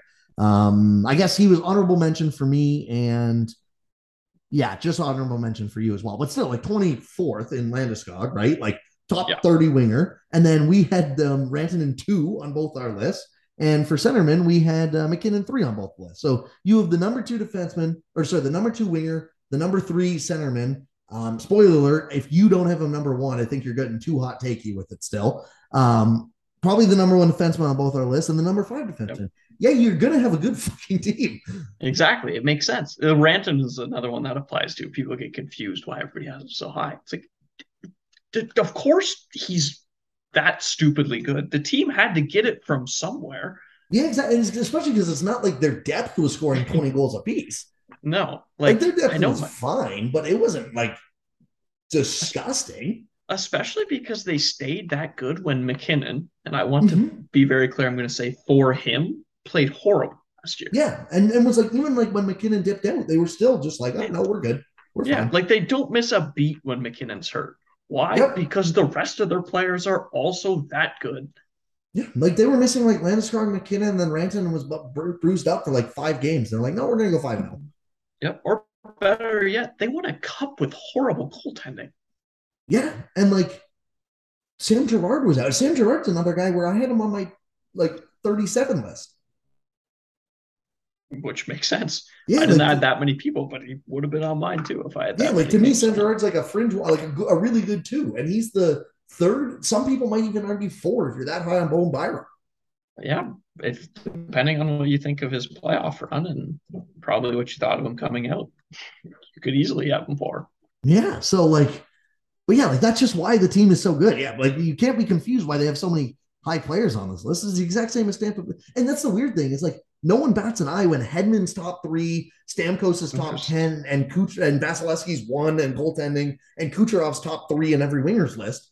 But for whatever reason, when it comes to Colorado, I don't know if it's just because they had hadn't won before this year, but people just go like, well, how can that be that like like that? Which yeah, it probably is, to be honest, now they say it. But yeah. This guy won a cup, this guy didn't, and that's where our analysis should end in a team sport. Yeah. So yeah, no, Toews absolutely amazing player, and you know, deserving a fifth. Uh, I'm gonna be curious. So this is where we kind of strayed last year. So we both had Dougie Hamilton at five last year, um, and then we we had honestly a, a, fully different four. We had the same two, but the one through three was all different. Who do you have at number four? Number four, I have Adam Fox. Oh, me too. So I didn't. I had Fox four last year. You had him three. I didn't change off of that. Um, you have him one spot down. Obviously, still to me, there's still a very obvious tier of top four here. Like I love Devon Toews, but I think he's a step down from from Fox yet too.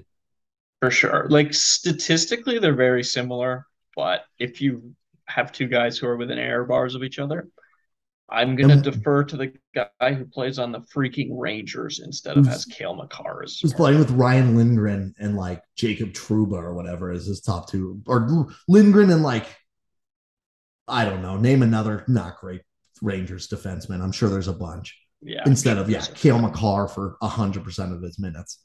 Also, Fox is like one of the best power play defensemen in the entire league, and Toews has good numbers on the power play, but you know, K'Andre Norris is the guy I was thinking of. Not that he's bad, but like sneaky good, but not. We're talking not, about Cale Makar and passing the puck to Rantanen and MacKinnon. Exactly right, like because even like as good as Panarin is, and I mean, that's part of the power play as well. But like, as good as Panarin is, he sucked at five on five this year. Yeah, he's not even close to multiple of the Avs wingers that are forwards at five on five. Yeah, he's worse than Kadri probably at five on five this year. Yeah, and like even like Zibanejad had a great year this year, probably also worse than Kadri was this year. Yeah. So, um, but yeah, like I Fox, he's just he's such a great puck mover. He's so good at that. He like I don't want to say single handedly on the Rangers, but it's very clear to me that they would be screwed without him. Oh, absolutely, one hundred percent. Like they'd be just him and Shesterkin, obviously. Like yes, yes, he's the one skater that I think they'd be screwed without. Well, like his isolated impact has just been like I feel like his defensive game's almost underrated. Like he's had an I isolated impact over the past three years of minus 11.6, minus 9.9, minus 4.8. He's been like an above average to elite defender over the past three years. It's kind of funny too. Some of his underlying numbers are actually gotten kind of worse since his uh Calder year, but we just have so much more certainty around it as he keeps putting out crazy good numbers. Yeah, exactly. Like he didn't I don't think he had as good of a year this year as he did last year, but it was such a high bar to come from where it's like, oh yeah, he's still the best like he's still a top four player. And like which is funny too because this year uh evolving hockey actually liked him. He, they had him at 16.2 goals above replacement versus uh, 9.8 last year. Now granted uh less games last year so that would make sense. Uh 9.8 sorry doing quick math here. I'm trying to multiply that out by what he play this year? 78 games. So 13.89 so let's say 13.9 he still had you know two goals uh, goals above replacement last so they liked his year more this year. And it's funny because he wasn't in the um Vezina or Vezina Norris talk at all. Despite, yeah, he really wasn't. I never really thought about that. No, I, I think it's just because the new toy, like Roman Josi, put up so many points, and then Hedman's always going to be a lock for third and then obviously Cale Makar, right? So Hedman doesn't even have to play good to get third. No, literally, he proved that two years ago. you know, like whatever you want to call, like if you want to call last year, this past season, it's getting to the yeah. point where it's like last year, I guess, is now 2021. So I keep mixing them up too. I thought Pietrangelo won the Norris last year too. Yeah, it was. Yeah, that would be three years ago, three full, like three seasons ago now, which is kind of crazy to think about.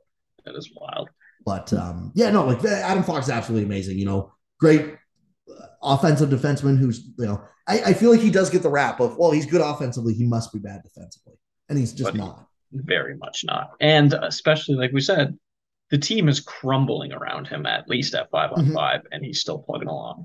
Yeah exactly. And that's like the biggest thing of like him versus guys even at like nine or ten on this list is where it's like some of the guys at nine or ten drive play at five on five maybe just as well as him but don't have the defense or they have the defense but they don't drive the play and get the points near as well it's exactly. like he's just the whole package. He does it all. Yeah, exactly. So, um, all right, number three. I, I think we're gonna have the same top five here. Then I, am kind of excited.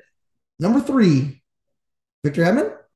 Oh yeah, I, I oh. thought this this would be the one we disagree on. Nice. No, I I'm full. So the only one I was a little worried. So I, I couldn't believe actually back. Neither of us had Makar uh, one last year, but it was I, so I listened to it back, and and you know maybe this is more of a discussion now, but uh, for Makar later. But I had Hedman one, and you had McAvoy one, and the biggest reason is we just want to see Makar do it another year. And I Hedman was coming off the back-to-back cup run where he looked injured all of last year in the regular season, and then just casually put up 26 minutes a night again in the cup run. So it dropped it. Yeah, exactly. Right. It was kind of like the I Kucherov won again this year too. It's like I just don't care how many minutes he plays in the regular season. If he's going to be well over point per game in the uh, playoffs, or in Hedman's case, play 26 minutes against the top competition and shut everyone down to get to a Stanley Cup final, he's going to be top three for me.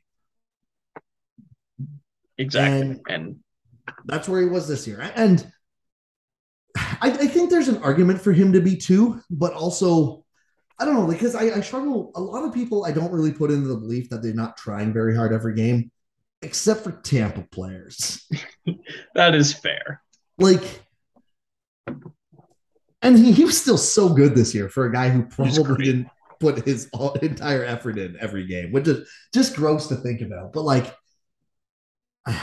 I, I just think if you switched Hedman and McAvoy,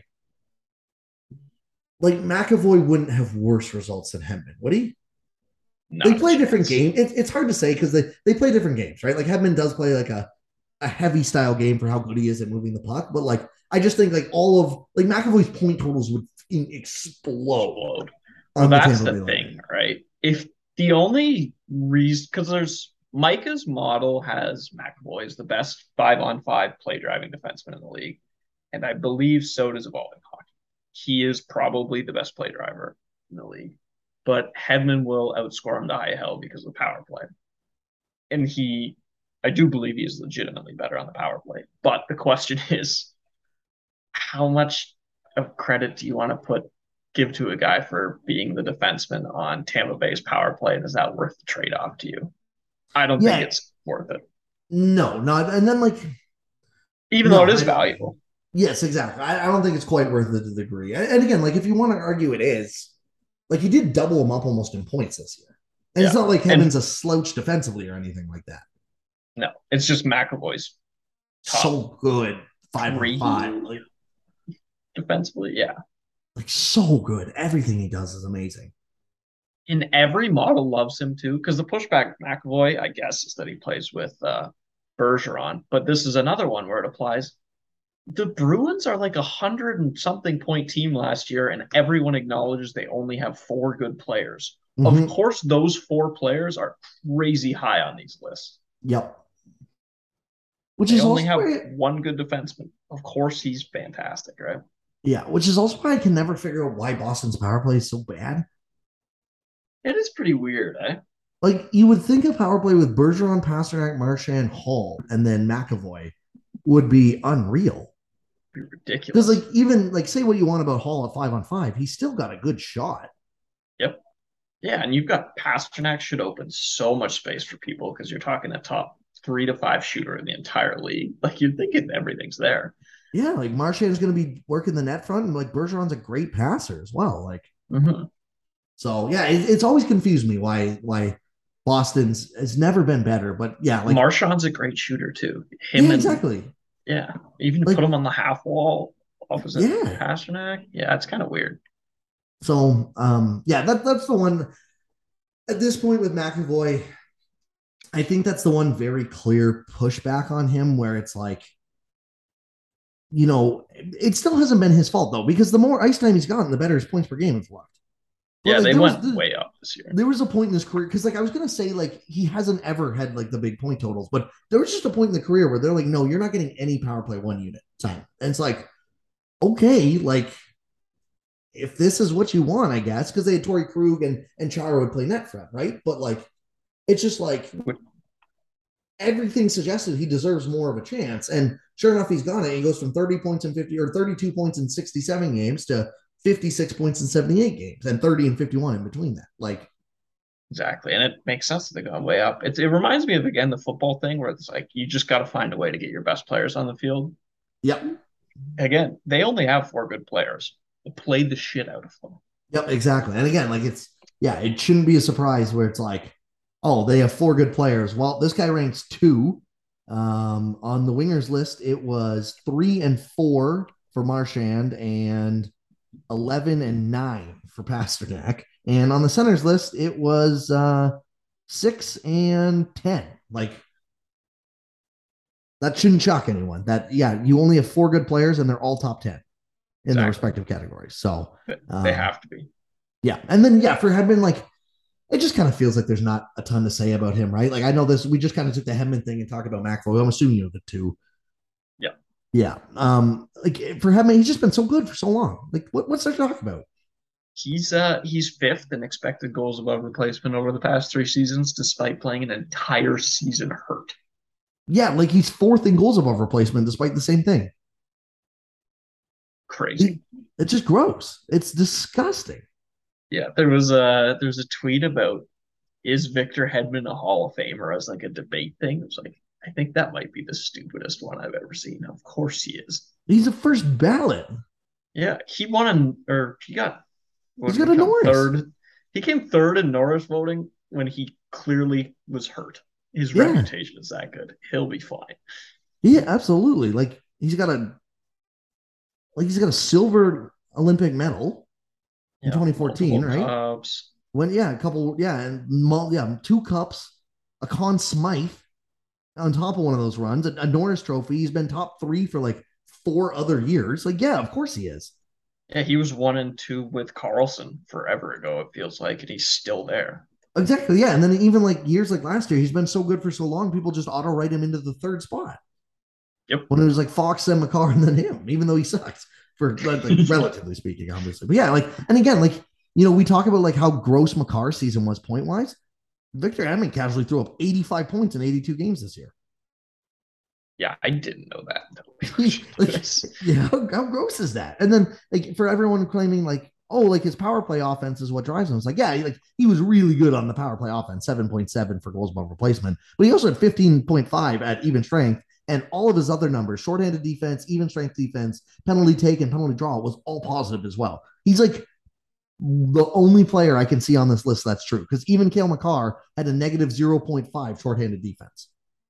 For sure. And for those wondering, uh, replacement level players are actually quite good at killing penalties. So it's probably not as bad as it sounds, but still. Yes, exactly. Like you don't, you probably don't need Cale Makar block and or Victor Hedman blocking a ton of shots out there in game 62 of the regular season. Exactly. That's highly unnecessary. Yeah. So, um, yeah, like Victor Hedman, just absolutely amazing player. Again, like he has the talent to be number one. I think any of these four have the talent to be number one in any given season. For sure. Uh, so, yeah. Um, yeah, and then so number number one, I, this shouldn't shock anyone. I honestly, I think if you're doing this list and you don't have him one, you're doing it wrong. Um, at this point, like it's this has been the most undisputed one since I've seen since Pete Karlsson. And it's killing. This is ridiculous. He's hmm. more of a one than McDavid is at his position. Yes, I I fully agree. And like, you know, people are gonna get mad about that, but like, yes, one hundred percent. Because even like in goaltending, it's like Vasilevskiy is Hellebuyck, right? Like, or you know, some people might even have Hellebuyck one. Exactly. Whereas, and like, all the wingers, there's like a whole bunch of them. Yeah, exactly. Makar like, one is so easy. Yeah, like you're just you're doing defenseless wrong if you don't have Makar one at this point in like after the past three seasons we've seen from them. If you're starting a franchise, you have five years to win a cup. You could pick anyone in the league. Where do you pick Makar? Con- current contracts included? Uh, we'll say contract agnostic, and then I'll change it. You have three years to win a cup. You pick whoever. So current contract with three years. No, agnostic. Oh, so you pick oh, pick sorry, no, guy no, first. you got to pay him ten million or whatever. Okay. pick him first, kind of thing. Uh, probably third. I was gonna say, I think you pick him before MacKinnon. Yeah, I think so. Maybe like it depends how heavily. Maybe like fifth if you want to say like Hellebuyck or Vasilevskiy. I was thinking just skaters. To be fair, I was thinking skaters too. But- I probably wouldn't go there with a goalie just because of the uncertainty. yeah. But McDavid and Matthews are the only two I would have over it. I think. I agree. And it's crazy for a defenseman to be again the last defenseman who was maybe the top three player in hockey was Pete Erik Karlsson. Yeah, like he is just so disgusting. And mean, he's there's, almost nothing to break down because he does every. He's another guy where it's like he's so good offensively, you just assume he's probably really like like not great defensively. No, he's like good defensively as well. he's I always say McAvoy best play driver at evens. P- Picar's still like top five, but also has this like the offensive upside is just so stupid. So much higher. Yeah. Yeah, like almost never before seen like once in a generation. Again, Erik Karlsson's the last comparable to have that on offense. Even way Karlsson's defensive numbers were kind of bad sometimes. yeah. Like Karlsson struggled with defense until like 2015 ish, and then he got like. I think even then he wasn't like I don't think he was ever as good as Makar's last year. No, Makar's or uh, Karlsson's thing was he got them to average, and that's when he was like a Yeah. top three player in hockey. And Because granted, the teams Karlsson played along were a lot worse than the teams that Makar was playing with. Like they needed him to cheat a lot more than the Avs do. people equate Karlsson's Makar, or uh, sorry, people equate uh, the Karlsson partner Makar and Toews to Marc Methot. And that that should That probably tell you you all you know. need to know about how good his partners were. But yes, like Makar is the closest thing we've seen since Pete Karlsson. Yeah, and It's he not- very much could be better because he's so young. Yeah, like that's the thing. It's like, and you know, like he just he plays a game where it's like you can see this lasting for six or seven years because his foot speed is obviously a massive part of what he does, but his vision and hands are so good too that even like if he gets old in his late twenties, early thirties, if his foot speed dips a little bit, you know, he's still so smart, but he's going to be an effective player for such a long time. That's what I was gonna say too. He has like Marner's hands and like shiftiness in a defense. Oh yeah, the amount of highlight reels of him just absolutely turnstiling someone in the neutral zone is just disgusting. because he's because he's not a big guy and he's got the, the right-handed shot or whatever. He, he's actually quite short, especially for defense. He reminds me a lot of Marner in the offensive zone, which is ridiculous for a defenseman who's also good at defense. Yeah, exactly. So, um, yeah, I again pretty pretty easy number one there. Um, I think that wraps it up. That's a pretty good list. Uh, I can go through the list real quick, even though actually maybe I can't. I just closed it. Uh, actually, no, there we go. Thank God for say for whatever reason I can't close Zoom when it's recording. Uh, anyways, all right.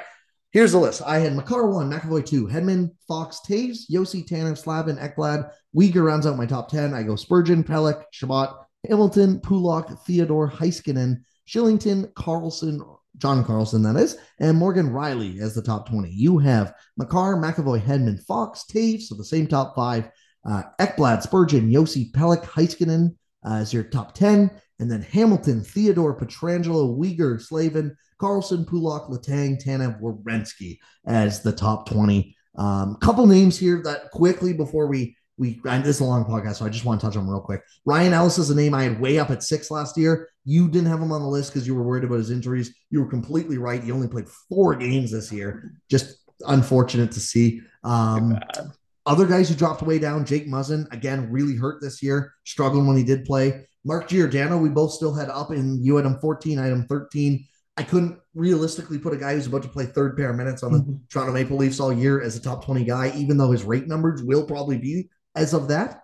Yeah, he was actually quite good last year, Yeah, he was good, yeah. but he's just like and he's aging and yeah, all like he's 39 now, right? So um, yeah, those were the the really big guys I want to touch on quick. But uh, um, thank you everyone so much for listening. As always, you can check out Chase's stuff at actionnetwork.com, myself on last word at hockey.com, Chase on Twitter at CMHockey66, and myself at NHL Sends and stuff. Um, As always, you know, you can find listen to my other podcasts as well. Uh, the Last Word on Sends podcast, wherever you're listening to this one. And we thank you all so much for listening. We'll be back at you next week with the top 20 goaltending question.